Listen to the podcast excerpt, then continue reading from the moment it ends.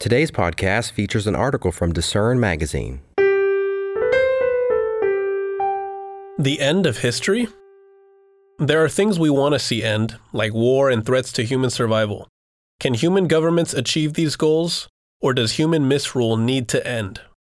By Mike Bennett. At the end of the Cold War, when the communist Soviet Union was failing, political scientist Francis Fukuyama suggested we might be approaching what he called the end of history. He did not mean the end of humanity, or even the end of the study of history. Basically, he meant that the best form of government would win out, and humanity would no longer need to struggle with failed political experiments like fascism, communism, and autocracy. But things have changed. Autocracy is on the rise, many democracies are flailing, and great power conflicts are again in the news.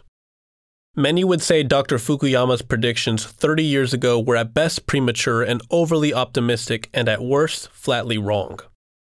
Still, wouldn't an end of history be a good thing? If you think of history as the story of wars and disasters, who wouldn't want that to end? If you think of it as the chronicle of man's failed experiments at self government, who wouldn't want to move beyond that to a way that really works?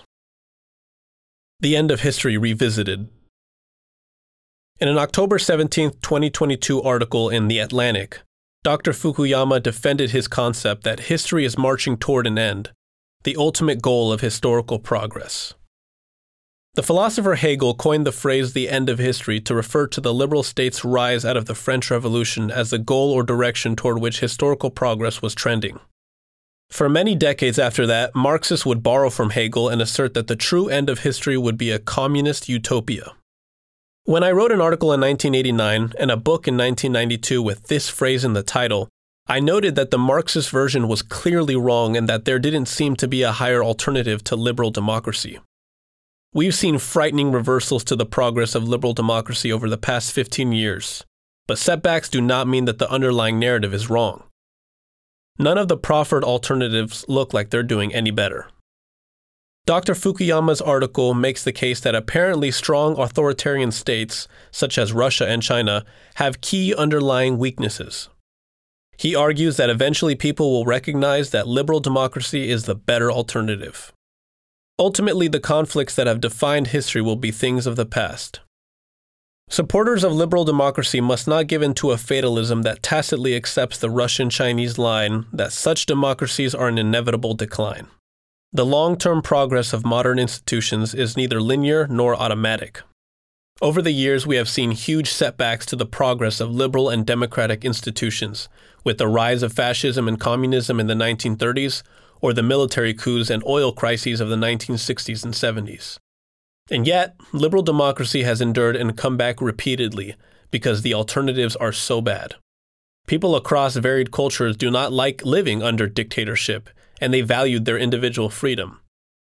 No authoritarian government presents a society that is, in the long term, more attractive than liberal democracy and can therefore be considered the goal or endpoint of historical progress.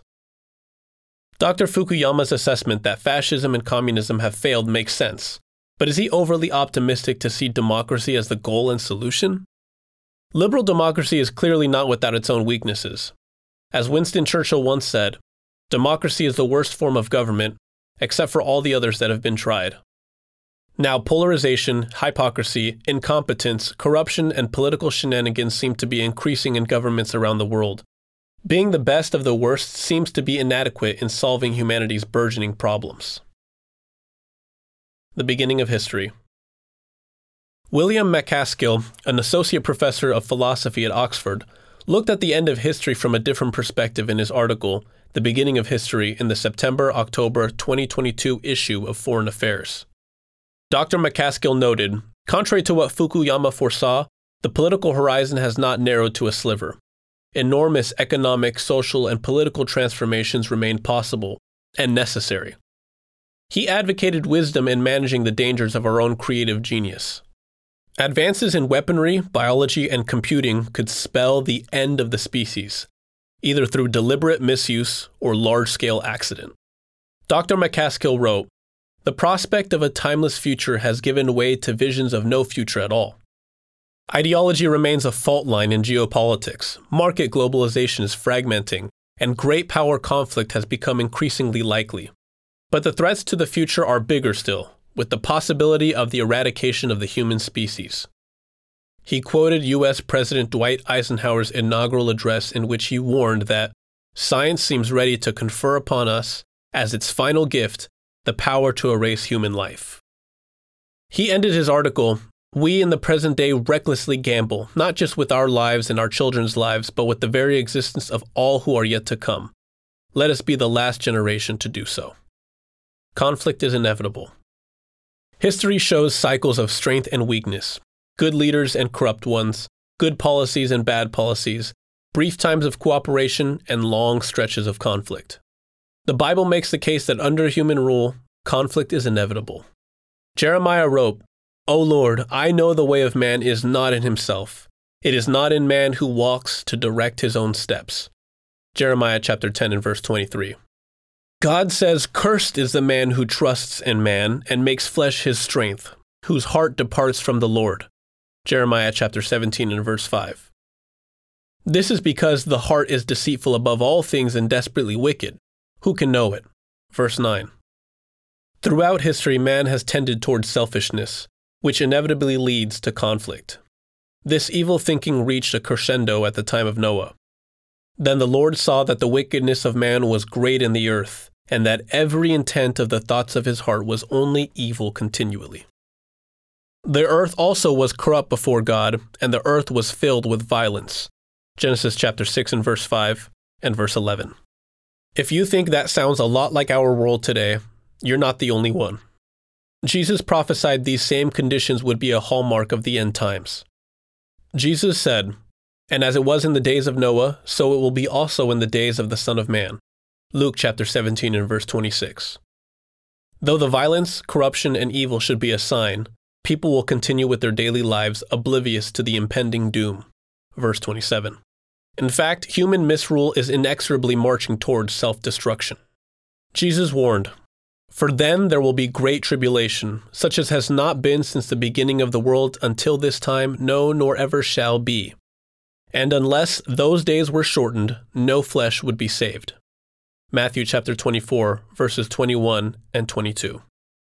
The Bible tells us that wars and the resultant famines and disease epidemics, along with natural disasters, will wipe out vast numbers of people. Revelation chapter 6 and verse 8. But then even more deadly wars and disasters will come, bringing humanity to the brink of annihilation.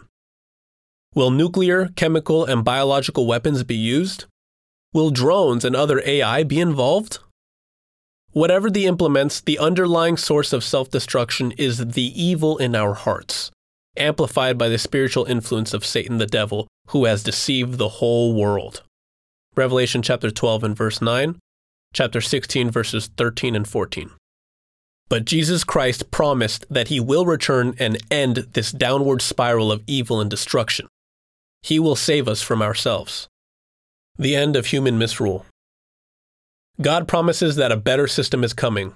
There is a goal or endpoint of history. There is a new beginning, a better world on the horizon. After warning that humanity is on the precipice, Jesus continued, But for the elect's sake, those days will be shortened. Matthew chapter 24 and verse 22. These elect or chosen people are those Jesus is training now to serve, not as selfish human leaders, but as caring and compassionate and competent spiritual servants.